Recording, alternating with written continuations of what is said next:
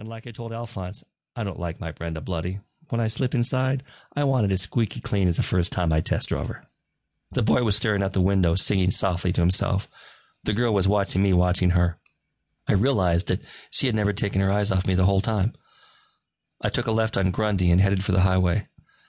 Hey, officer, we're going the wrong way. My daddy's office is downtown, said the boy like he was Rand McNally. I glanced again in the rearview mirror. The girl was still staring at me, right in the eyes, grinning now. It's a shortcut, I said. I needed a cigarette. I glanced over and stared longingly at the butt snuggled up against the polished steel of the ashtray. I left them there as a reminder, but sometimes they were tempting. I leaned over and with two fingers slammed it closed. No way was a Marlboro man going to beat me. The cowboy had met the cancer monster and lost. I had enough stress in my life without having to worry about coughing up blood every morning.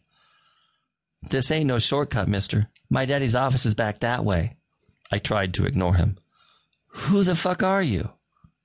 My eyes jerked in their sockets. The little sweet girl was grinning now. I noticed her two front teeth were missing. I knew people who thought stuff like that was cute. To me, she looked like a defanged vampire. You heard me. Where the fuck are you taking us? It was stunning to see her mouth so expertly form those words. Suze, you can't talk to a policeman that way, said her brother, strangely less surprised at her words than me. Lance, you stupid fuck. Don't you see what's going on here? We're being kidnapped.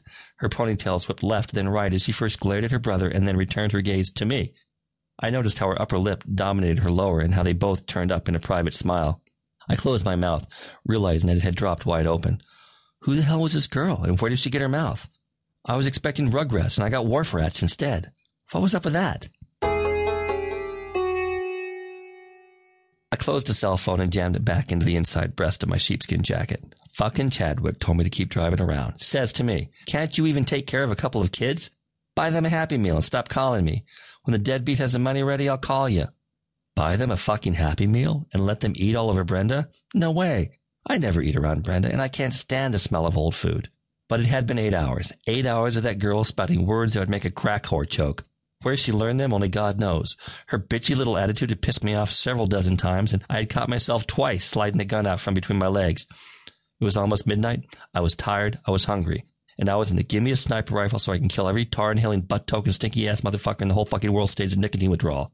The boy was asleep, his head on his sister's lap, but the little bitch queen herself was still grinning, staring at me like I was a prize pig at the fair and she was a butcher. I see the way you're looking at me, mister. What? You want to stick your little thing inside me, don't you? Jesus Christ. I don't know what the hell happened to you in the seven years of your life, but Vinny don't do it with no kids. Any kids, she said. No, not any kids at all. Got it? She started chuckling about the same time I figured out that she had corrected my grammar. Motherfuck. Screw it. I didn't care what Chadwick said. I was going to stop and get some coffee and a burger. Someplace where people aren't allowed to smoke so I don't go off and cap someone. This trappy little girl had me on the brink and I was ready to squeeze off a few just so I could get a little peace. I passed by three likely places but kept driving because some illiterate assholes couldn't understand that a circle with a line through a lit cigarette meant no smoking. Finally, I found a place at the end of a tattered old strip mall in the east end of town. The place was so old I could see the faded portions of the wall that had read Woolworths. Now there was a store that hadn't been around for a while. The joint was one of those coffee boutiques selling things like lattes and frappes and other shit as long as they had whipped cream and cherries. But it was too late at night for me to care. As far as I was concerned, it fit the bill perfectly. Not only was it totally empty, but it sold food as well. Even better, it had a no smoking sign hanging big and bold right out front. I slid Brenda into an empty slot near the front door, careful to keep her within the lines, and listened to her purr for a few seconds. I noted that in another 400 miles she would need an oil change. I kept the tally in my head, see. No way was I going to let some pimply-faced high school goomba deface her glass with a stupid sticker reminding me to drive safe and get another oil change at their place of business after 3,000 miles.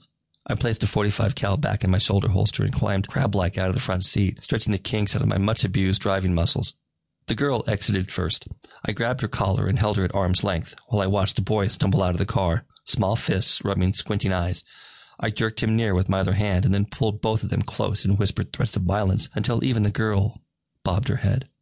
The interior of the place was all stainless steel and formica, just like a soda pop shop out of the 1950s. Only the sharp, clean smell of coffee and the small case of exotic designer juices let me know I hadn't stumbled into the past. I pushed the midgets into a booth and squeezed in beside, pinning them to the wall. I fixed them with my eyes. It was their last warning. All I